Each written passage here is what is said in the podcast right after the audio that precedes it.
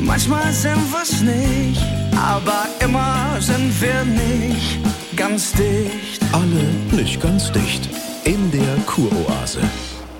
Und äh, wie sind Sie heute da? Oh, Mir geht es gar nicht gut, Frau Dr. Peppmüller.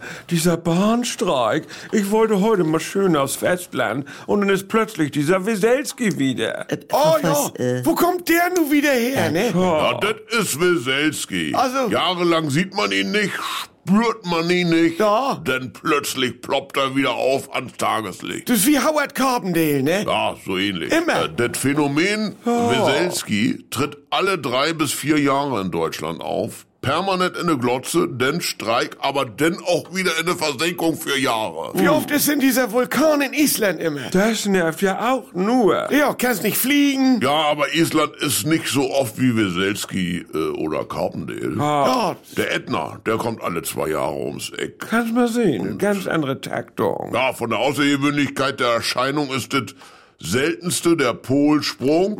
Soll auch demnächst wieder soweit sein. Was? Wie meinen Sie das? Ja, dann wird der magnetische Nordpol zum Südpol. Und Oh, und dann gibt das einen Kurzschluss oder was? Ist doch auch egal. Das ist alle äh, 100.000 Jubeljahre. Dann kommt El Nino alle sieben, acht Jahre. oha.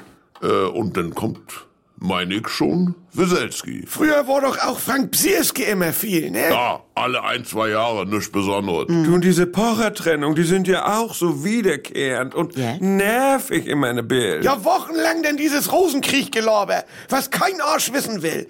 Dann ist das auch alles zu viel, weißt du? Bahnstreik, Pocher, Carpendale-Werbespots.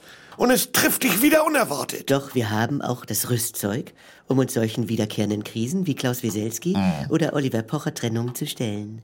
Ja, Es beginnt mit der Akzeptanz. Ganz genau. Und dann spielen wir die sieben Säulen der Resilienz durch. Oh, nö. Ja, Das und, wieder. und kommen so auch durch diese neue Pocher-Phase und durch diesen erneuten Bahnstreik hindurch. By the way, Horst macht nur seinen Job und den macht er sehr gut. Ah, man kennt sich? Natürlich. ich denke, der heißt Klaus Wieselski. Ja, Ja, das- sag ich ja. Äh.